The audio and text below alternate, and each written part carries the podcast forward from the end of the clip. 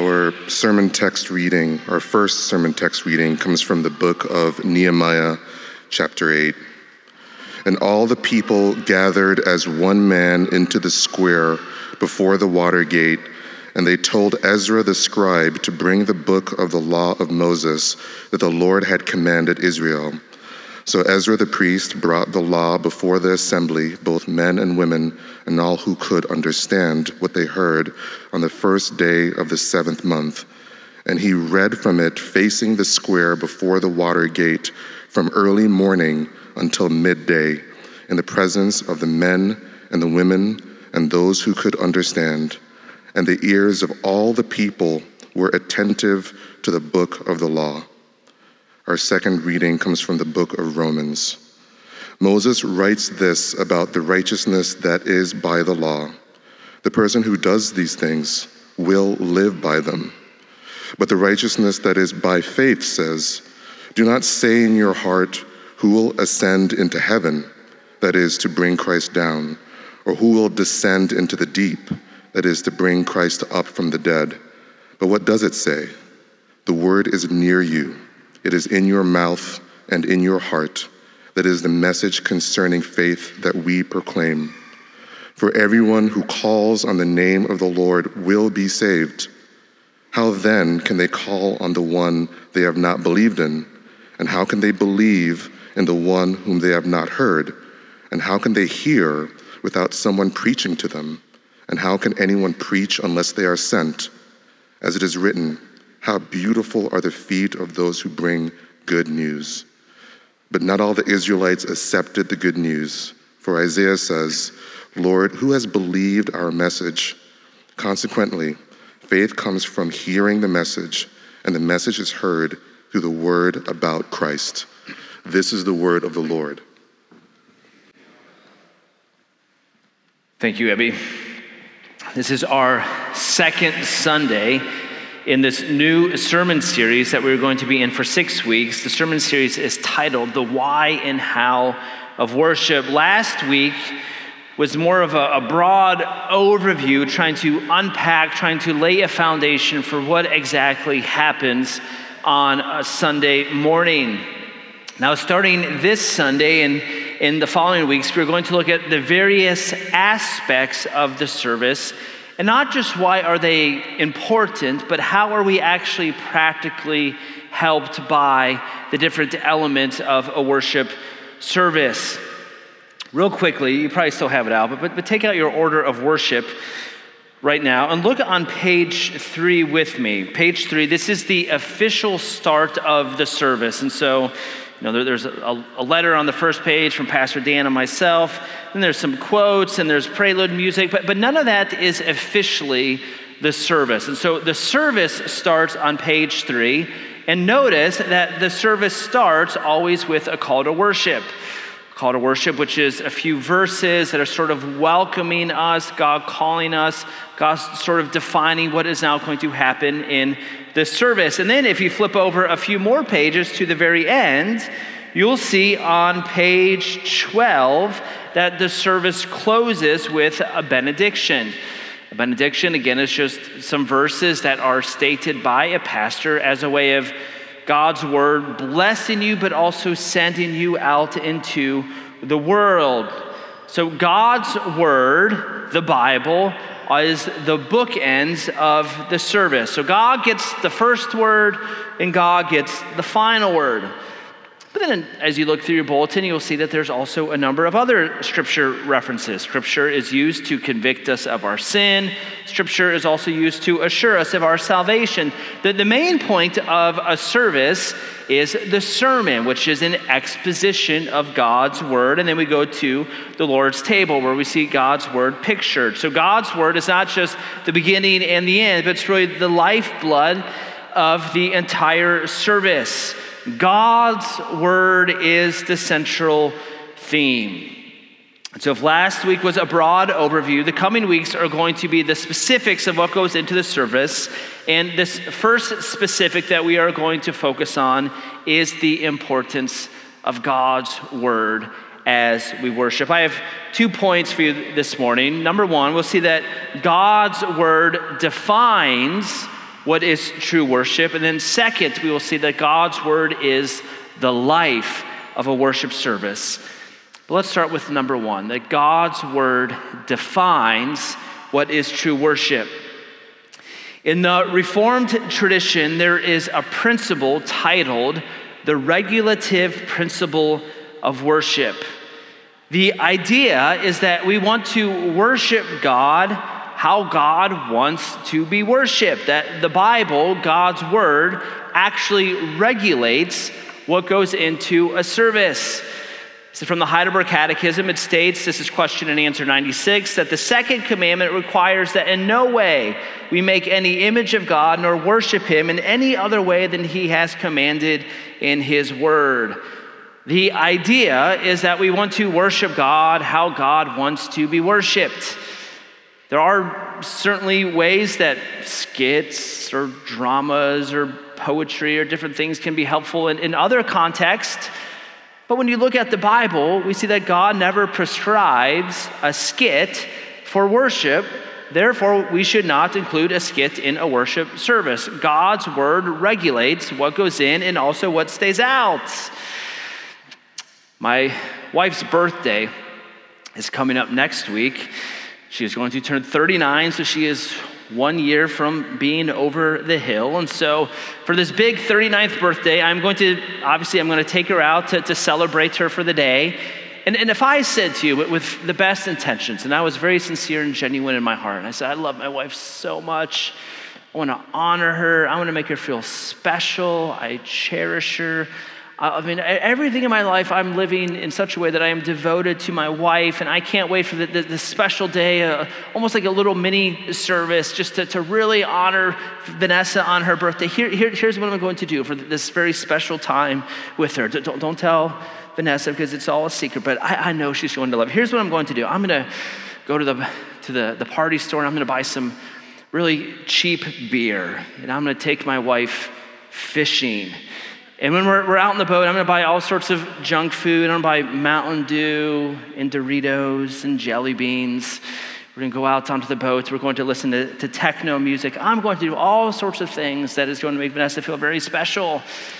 And here's, here's the best part of the day. On, on, the way home, I know Vanessa's going to love this. We're going to stop at the tattoo parlor. We're going to get matching tattoos, little, little hearts on our backs, each other's names written right into it. She is going to feel so special.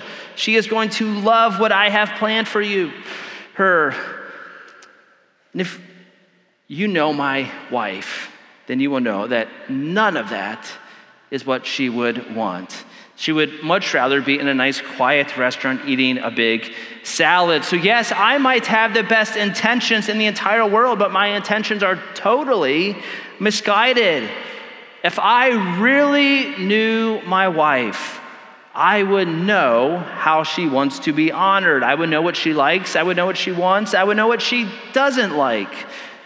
That's the regulative principle of worship. Since this meeting is us meeting with God. As you saw on the front of your order of worship, it says, This is the Lord's service. We should start with the very simple and also very obvious question How does God want us to meet with Him? There's an old Simpson episode, where Homer buys Marge a bowling ball for her birthday. And Marge is very upset because Marge has never bowled in her entire life. And turns out that Homer actually had his name engraved into the ball as he gave it to her. Because he, of course, knew that she wouldn't want the ball, and so she would give it right back to him. It was actually more about him.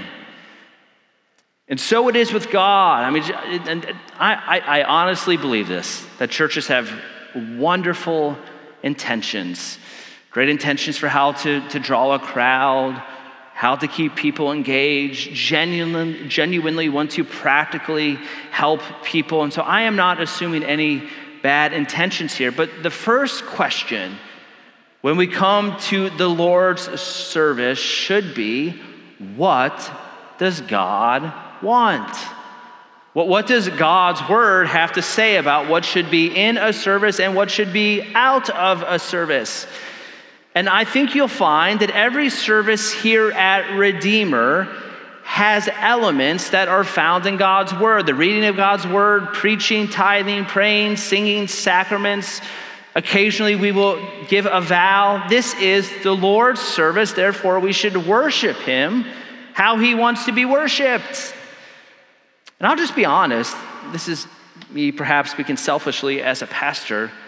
I love the regulative principle because it makes my job so easy. I, I, I, feel very bad for pastors that are running themselves into the ground, trying to come up with the latest and greatest service that nobody has ever thought of before. Just how can it be flashier? How can there be more drama? How can there be more excitement? And they're just always spinning their wheels, trying to come up with a better and better service, running themselves into the ground. Oh, now, of course, it takes a lot of work to put a service on. I know the Kyle and Rachel and the music team, they worked very hard at, the music, and, and writing a sermon takes a few days. And so, so there's certainly time that goes into it, but there is never a point in my week when Dan and I get together and we think, well, how should we invent a brand new service? We essentially do the same thing over and over again because that's what God has told us to do. That the basic outline of this service is what most churches in most countries throughout most of time have all, always done. We don't want to outthink it. One of my guiding principles in life is that I just never want to outthink God. If God says something, I just sort of assume that God knows best. And if God says, well, this is what Sunday morning should look like, I think, well, that's good enough for me. Let's just keep on doing it. His word defines the structure of the service. That's the first point. But second, and really the bigger and, and more life giving point for this morning, is that God's word is the life of the service. You see, it can be very easy to fall into the trap of just planning a worship service in such a way we make sure we do the right things and that we're not doing the wrong things. It's possible to have a service that is absolutely theologically accurate, and yet there's no life to it. It's just a lecture or a checklist or just the passing on of information. I mentioned Pastor Dan's church last week as a young boy. Great church, wonderful church, saying all the right things, and yet there's no life to the worship. Sadly, there are many churches, usually these are conservative churches that believe the Bible. And they almost pride themselves as, you know, we are so doctrinally pure that we have to be boring, as if boring equals godliness. See, true worship is far more than simply passing on correct information. Worship, which centers on God's word, is the means by which God creates life in you.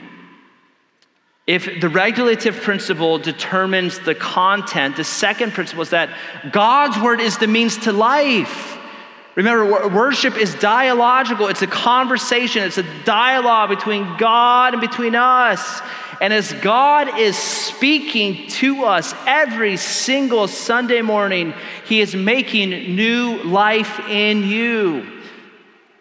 Last week we started this sermon series by looking at Nehemiah 8. Abby, Abby referenced it again this morning. It's going to be an important text for us in these coming weeks. It's one of the great worship sections in the Bible. We see that as Israel is coming back, as God is beginning a new work in their life, as He is renewing their covenant with Him, it all begins when the people discover God's word. When Ezra gets up on the stage and he begins to exposit the scriptures for hours on end. And in the following chapters, God's people are going to respond to God's word with confession and singing and offering up their tithes and offerings. So, in this conversation that we have every Sunday morning, it is a dialogue between God and between us. But the most dominant and most important voice in this conversation is the voice of God. We want to hear from God on Sunday morning more than we want to hear from us, more than anything else in your life. And that is not an overstatement. More than anything else, You need to hear from God. You do not need to hear from a slick pastor. You don't need to hear from a best selling worship leader. You do not need to hear more from cultural commentators or social influencers or political pundits.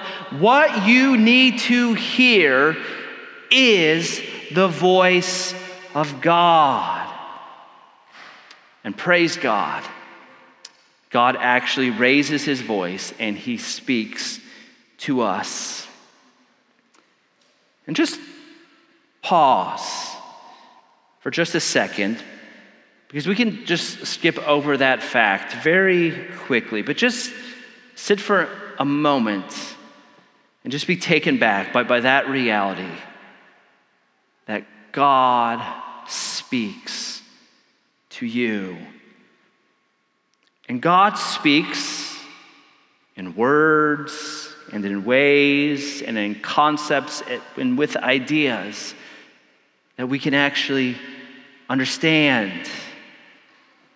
God speaks to you. The, the triune God of the world, the holy God, He speaks out to you.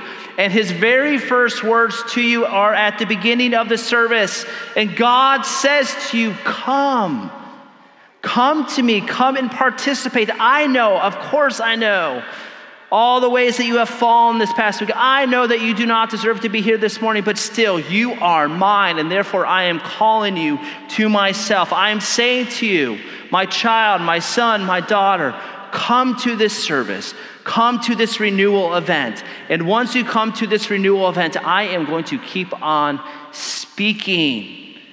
When God speaks is not just information, God's word is his power. Think of what happens in the Bible whenever God speaks.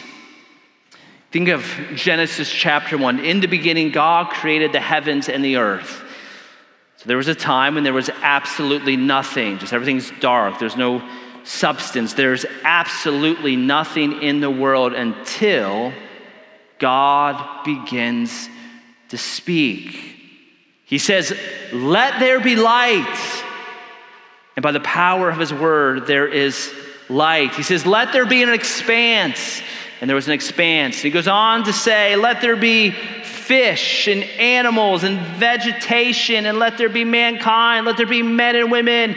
God speaks. This world is not a cosmic accident, but it is the result of God speaking.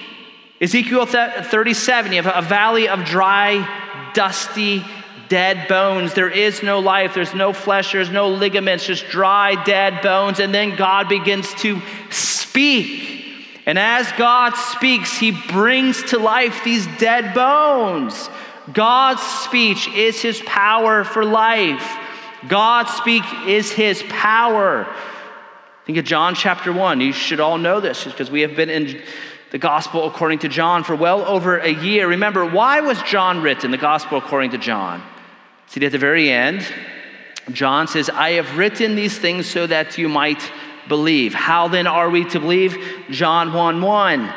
In the beginning was the Word, and the Word was with God, and the Word was God. The fullest expression of God's Word is His Son, Jesus.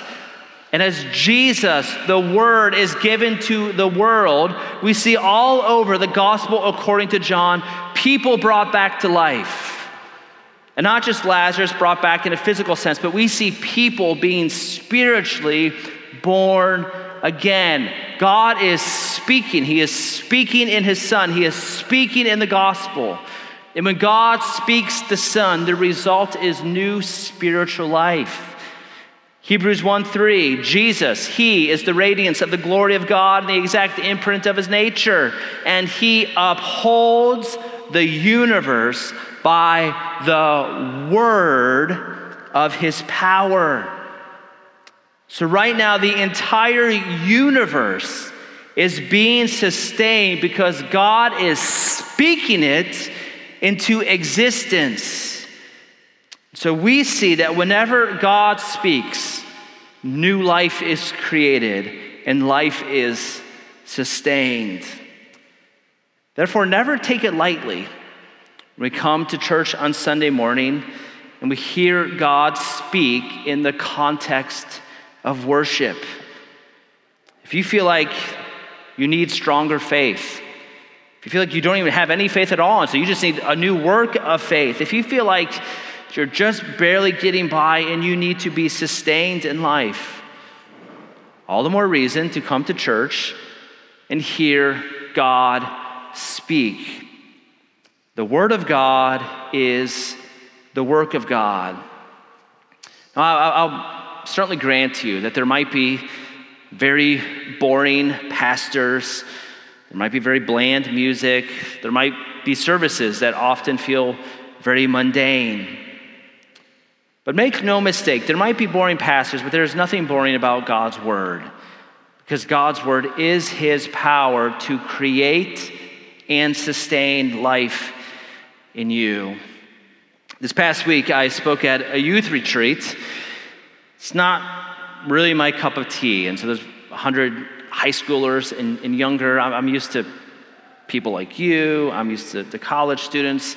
Not, don't really feel like high schoolers and younger are, are really my, my, my cup of tea. And so I get up in front of this crowd, 100 kids looking at me. I have no insights from, from, from TikTok, or I don't even know what they're watching on TV today. All I have with me are two sermons that I have prepared from the gospel according to John.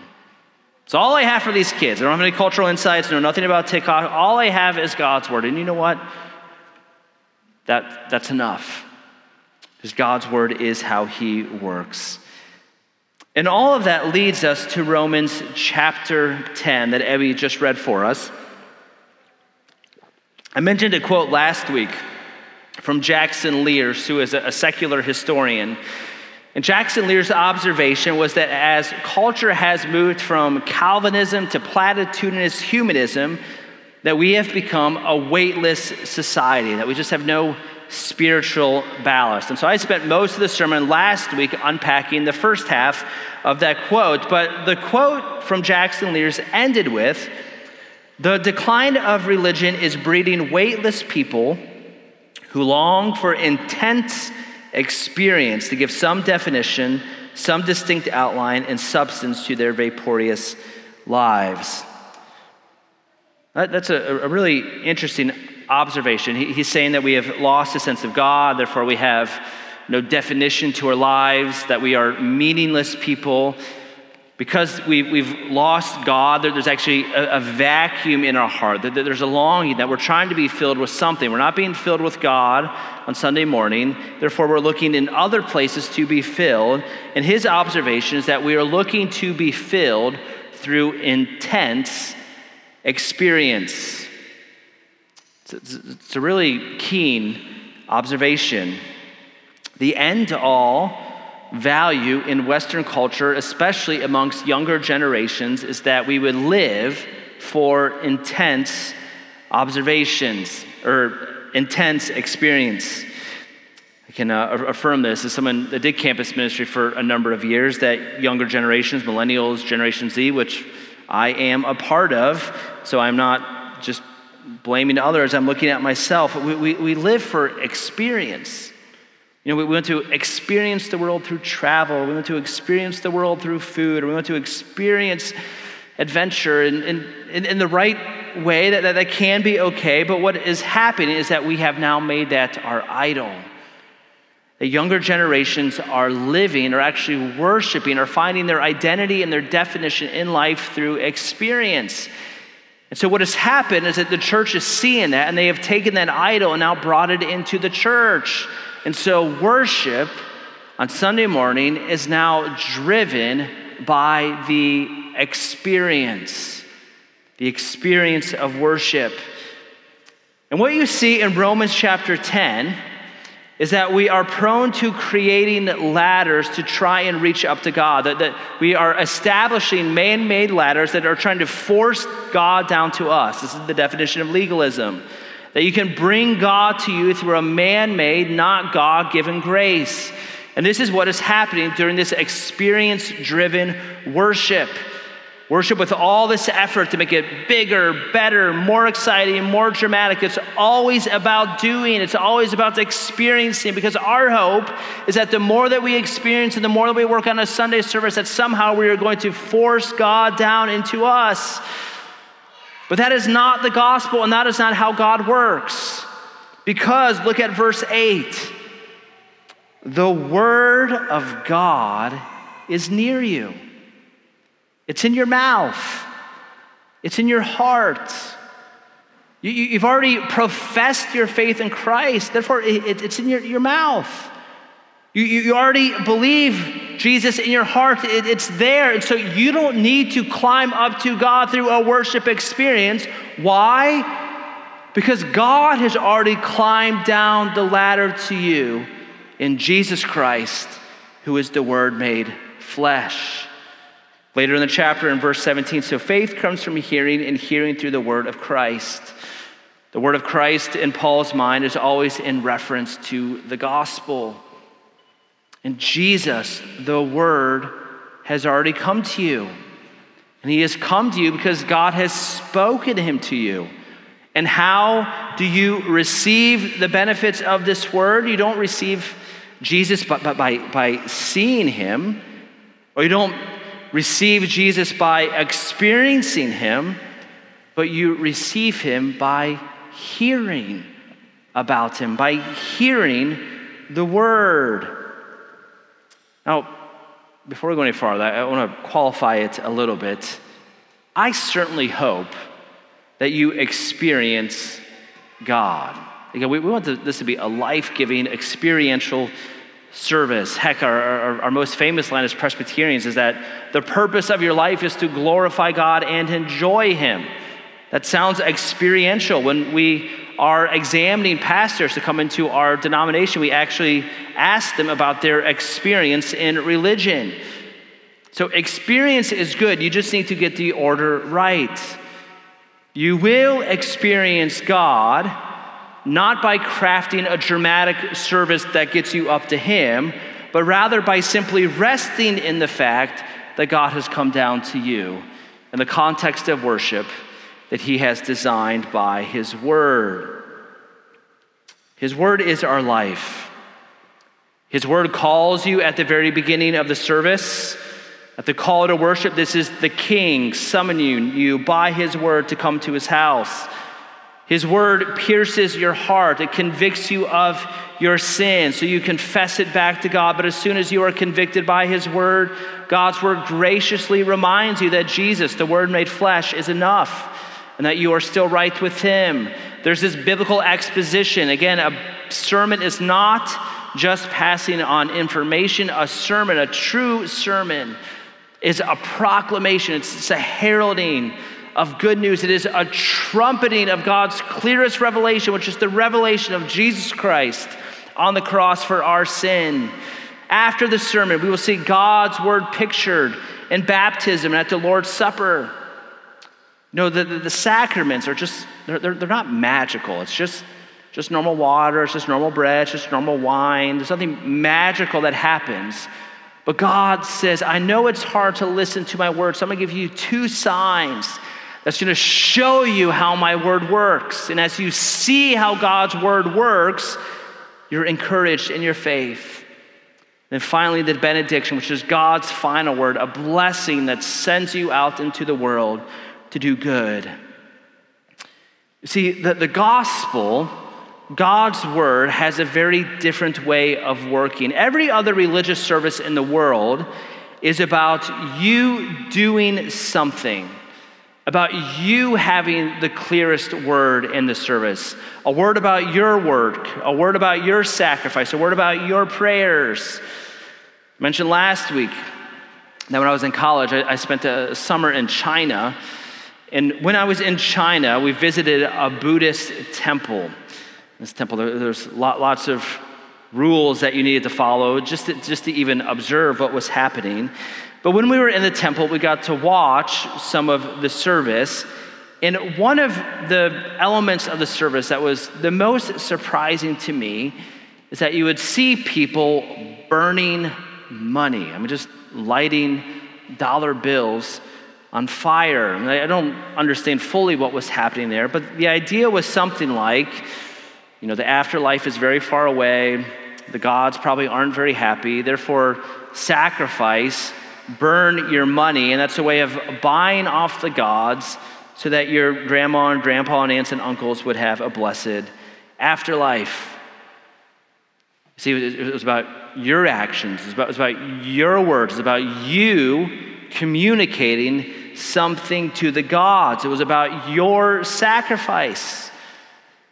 And that's not the gospel. The gospel, and in this service of worship, the loudest voice here is not us shouting to God, Look what we have done. It's about God's word saying to us, Look what I've done. That the word of Christ is near because Jesus has come near that Jesus, as the Word, left heaven and crossed the great distance to come to us.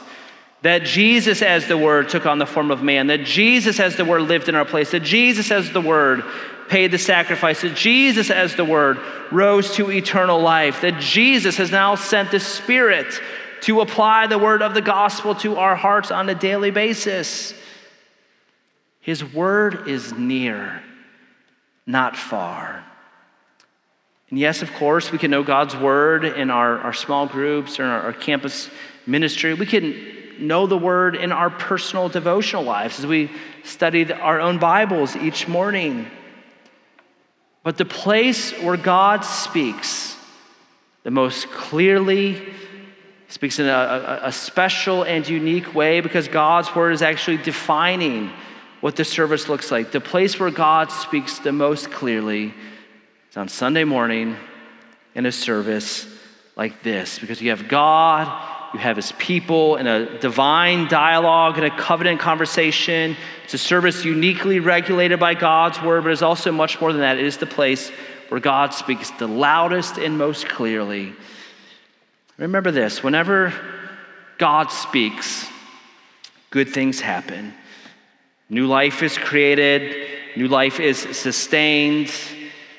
God does not have to speak to us, but thankful He does. And praise God because His word is exactly what we need. Let's pray. Father, we give you thanks. First, that you are a God who speaks. This is not what we deserve. We deserve to be cut off from you. We deserve to be estranged from you. We deserve to be aliens, and yet you speak to us. You speak to us as a father. You speak to us as a gracious God that calls us to worship. You speak to us and remind us of our salvation, of our eternal life. You speak to us. You create life in us. You sustain our very hard and difficult lives. So, Father, we are thankful that you speak. If there might be any here this morning that have closed ears, stubborn hearts that are refusing to hear your word, oh Lord, soften, soften hearts. Soften all of us. Give us bigger ears so that we might hear more clearly all that you have done for us. In the name of our Lord Jesus Christ. Amen.